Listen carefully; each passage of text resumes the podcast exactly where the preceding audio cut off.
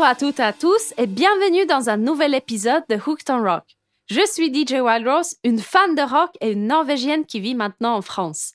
Dans cette série de podcasts, on va retracer l'histoire du rock à travers le genre et le temps. Avant de commencer cet épisode, je tenais juste à dire que les épisodes vont maintenant sortir au rythme d'un par mois, au moins pour une petite période. Au début des années 60, l'avenir du rock'n'roll est incertain. Buddy Holly est mort et Elvis est à l'armée. Chuck Berry est en prison et la réputation de Jerry Lee Lewis est ruinée par un scandale. Little Richard a du moins temporairement trouvé Jésus et abandonné la musique. Mais c'est le moment pour les groupes anglais, inspirés de tout ce rock'n'roll et blues américain, de réinventer la musique rock et se faire connaître à l'international. Comme on disait dans l'épisode précédent, les Beatles sont le premier groupe britannique à avoir eu du succès aux États-Unis à partir de 64 et ils ont ouvert la voie aux autres groupes anglais comme les Rolling Stones, les Who, les Kings, les Small Faces et les Animals. Ils ont inspiré une nouvelle génération de groupes rock qui rêvent de célébrités, tous à la recherche d'un son nouveau et de lieux où jouer. Le style musical de groupe de la British Invasion était caractérisé par une combinaison d'influences diverses, allant du blues, du folk, du skiffle et de la musique classique à la musique pop et rock'n'roll. Les groupes britanniques jouent avec des harmonies vocales complexes et des arrangements innovants pour créer un nouveau son. La musique peut avoir des liens avec d'autres moyens d'expression comme le graphisme, la photographie, la mode et même les causes politiques comme le désarmement nucléaire et les droits civils. Avec l'émergence du mouvement mode, il devient évident que les rockers ne se limitent plus à jouer de la guitare et à chanter en public et sur disque. Le rock va devoir être pris au sérieux comme une forme créative et comme style de vie.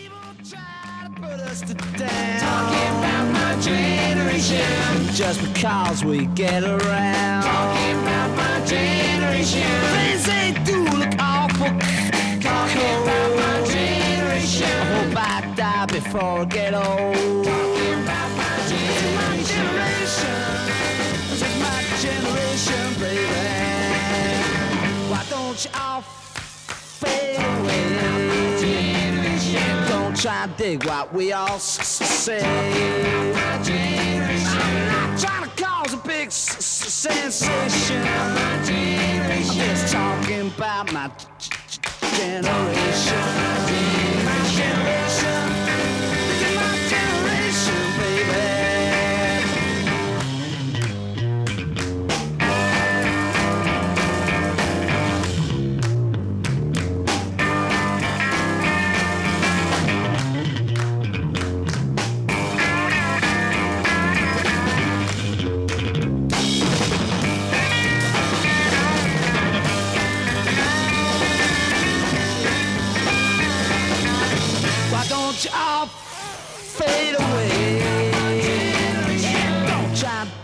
What we all to cause a big sensation. Just talking about my generation. This is my generation. This is my generation, baby.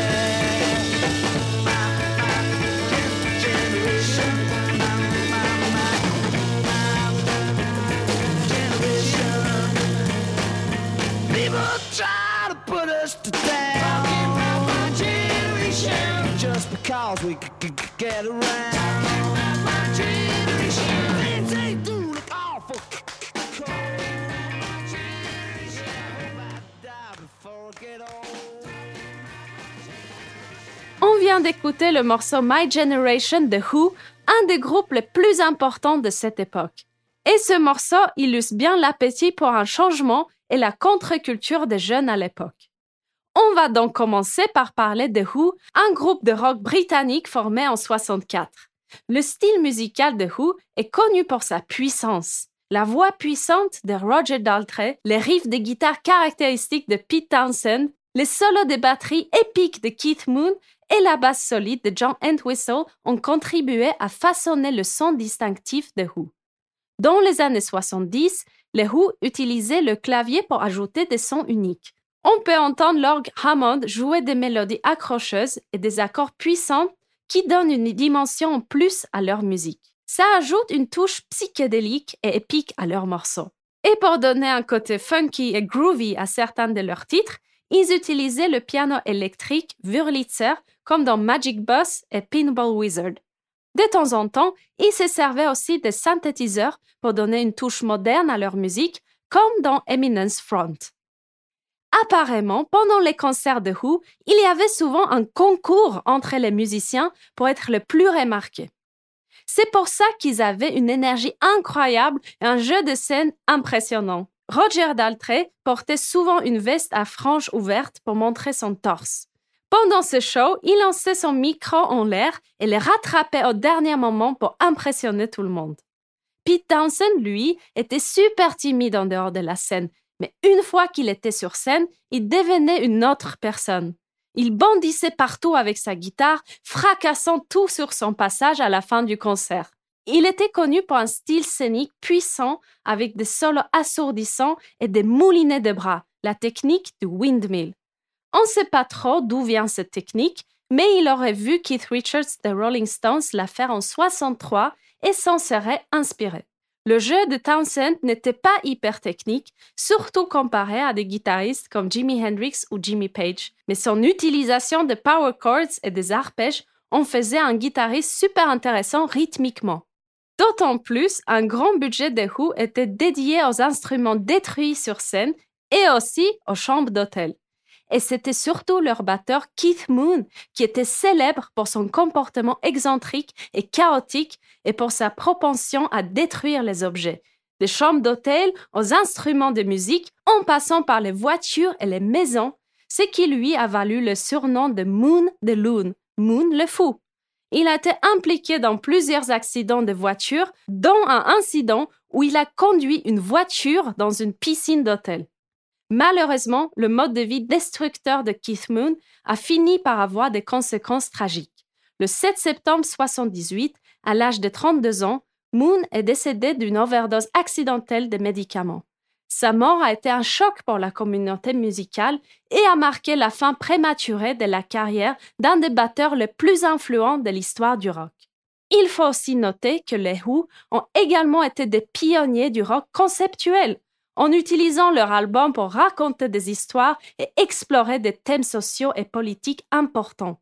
L'album Tommy de 69 qui raconte l'histoire d'un jeune sourd, muet et aveugle qui devient un leader spirituel, est considéré comme l'un de leurs plus grands chefs-d'œuvre. En 1975, le régisseur Ken Russell le transforme en film musical qui est vraiment génial, avec des grands artistes comme Elton John et Tina Turner, en plus de membres de Who, bien sûr.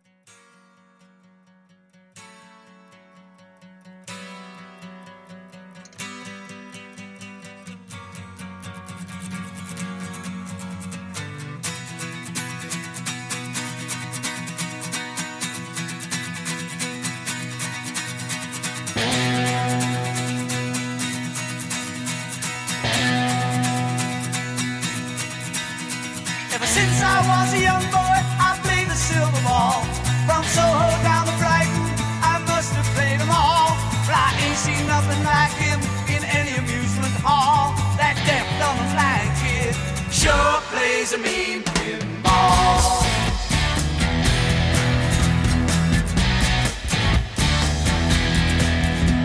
He stands like a statue, becomes part of the machine.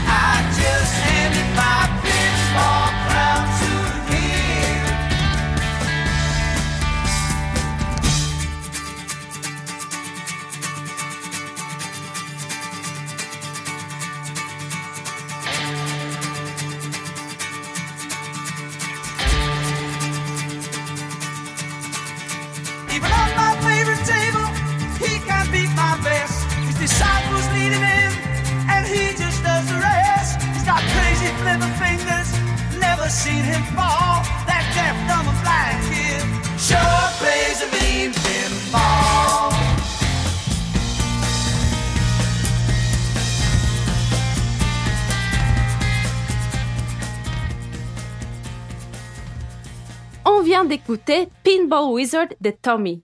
Dans le film, le morceau est joué par Elton John et Elton a sorti sa version du morceau plus tard en 76.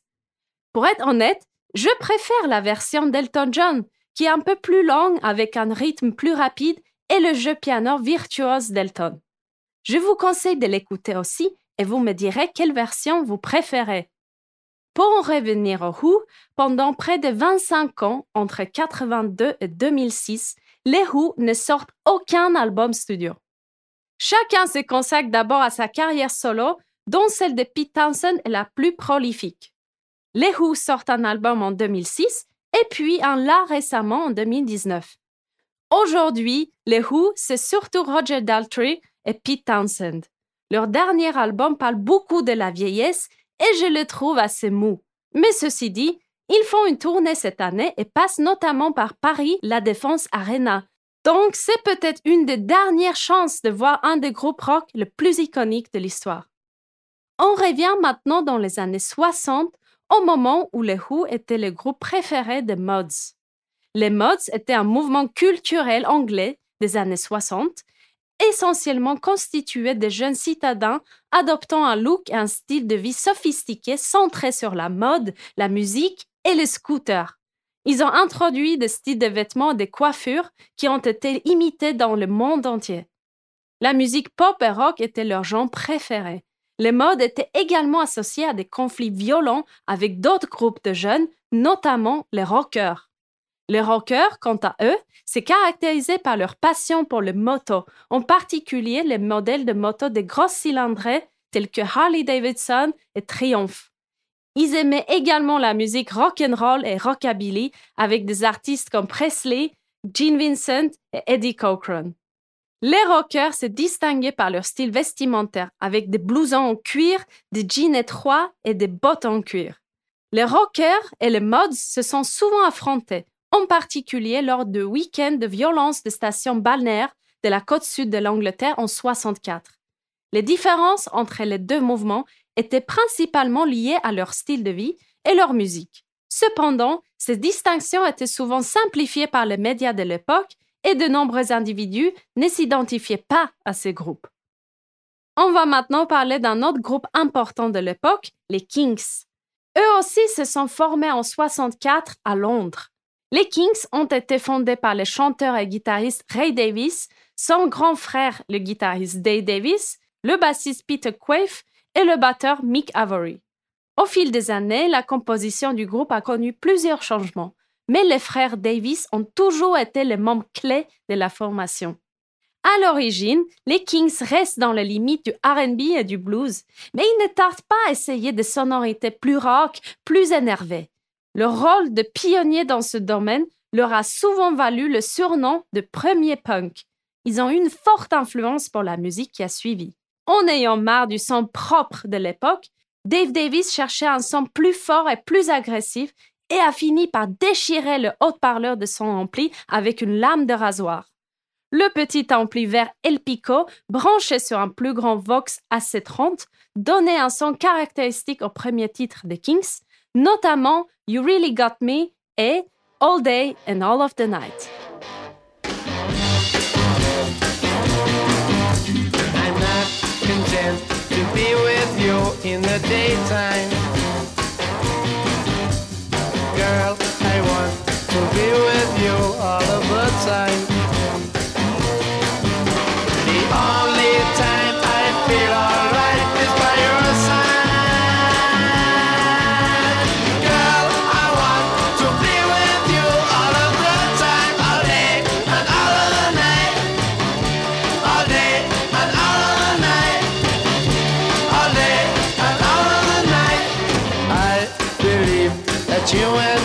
flash.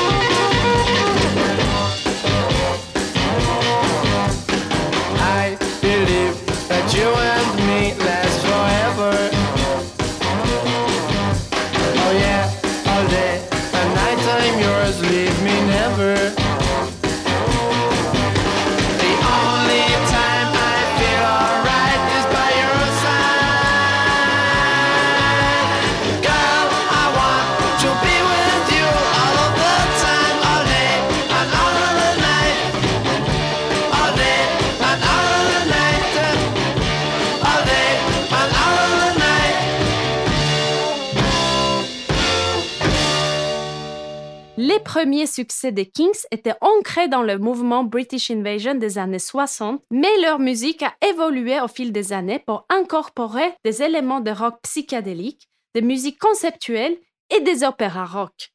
Leurs morceaux sont souvent caractérisés par les paroles satiriques, ironiques et sociales de Ray Davis, ainsi que par les riffs de guitare de Dave Davis.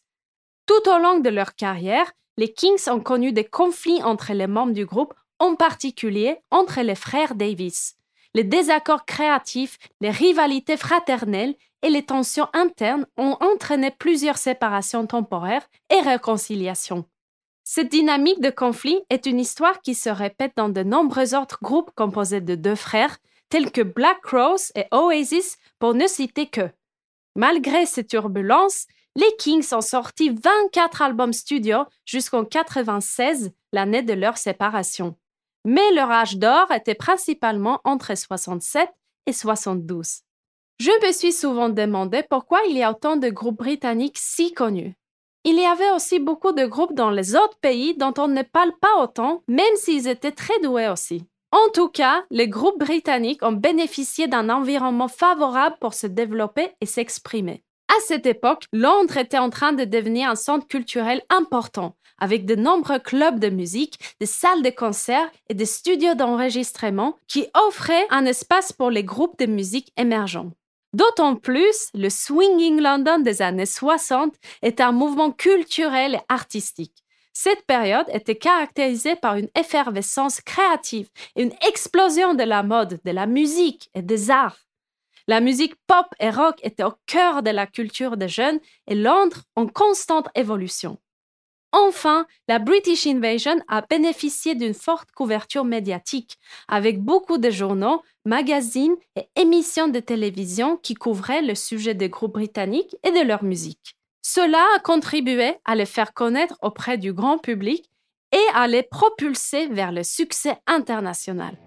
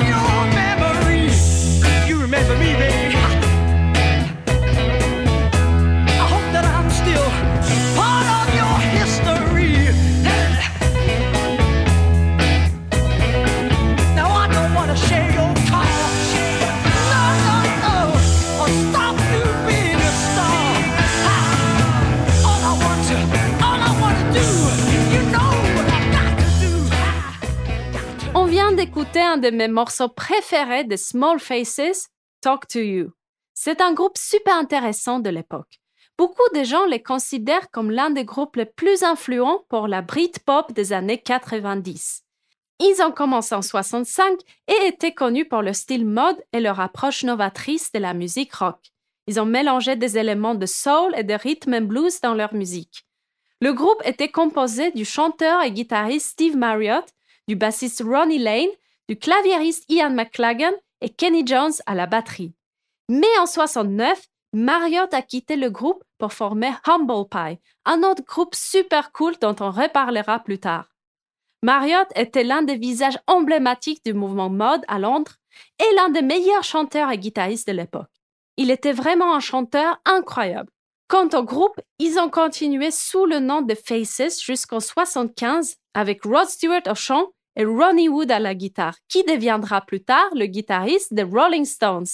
Ils ont eu plusieurs hits au début des années 70, dont Stay With Me, leur plus connu peut-être, un morceau super cool que je vous conseille d'écouter bien sûr. Pour l'anecdote, le changement de nom était également lié à une nouvelle image que le groupe voulait projeter. Les Faces étaient censés représenter une image plus mature et plus confiante par rapport à l'image des Small Faces. Le groupe voulait évoluer vers une nouvelle phase de sa carrière avec un nom qui reflétait mieux leur style musical qui avait évolué d'un groupe mode et psyché vers un rock plus bluesy et boogie. Et apparemment, le changement de nom était également lié à la taille des membres du groupe, Steve Marriott étant plutôt petit et Rod Stewart plus grand. C'est fou de voir à quel point les groupes étaient tous connectés et formaient des constellations intéressantes. Cela m'amène au super groupe Yardbirds où trois des plus grands guitaristes britanniques de tout le temps ont été membres. Leur line-up a connu plusieurs changements au fil des années, mais certains membres ont laissé une marque permanente sur le groupe, notamment Eric Clapton, Jeff Beck et Jimmy Page, qui sont tous devenus des légendes de la guitare après ça. Le groupe a eu plusieurs hits dans For Your Love, Heart Full of Soul et Shapes of Things. Leur musique était un mélange de rock, de blues et de pop avec des influences diverses qui ont contribué à leur son. Le groupe s'est séparé en 68 en raison de différents musicaux et personnels. Mais leur influence a continué à se faire sentir dans les décennies suivantes, avec de nombreux groupes citant les Yardbirds comme une inspiration majeure pour leur propre musique.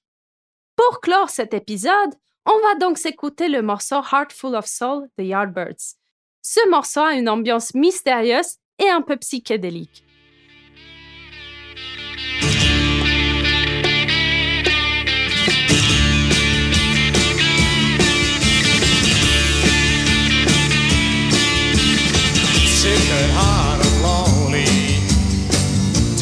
Dark despair.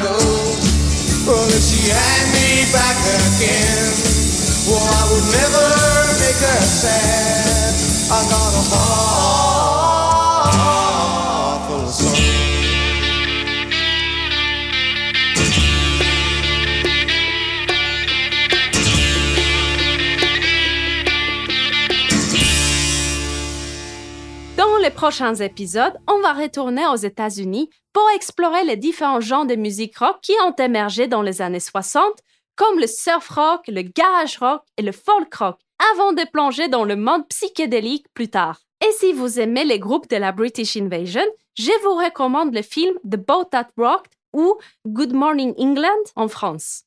C'est une comédie sur la radio pirate des années 60 qui diffusait de la musique interdite. C'est une bonne comédie avec plein de morceaux de cette époque dont on vient juste de parler. Je suis DJ Wild Rose et je vous retrouve très vite pour un prochain épisode de Hooked on Rock. En attendant, stay safe and rock on!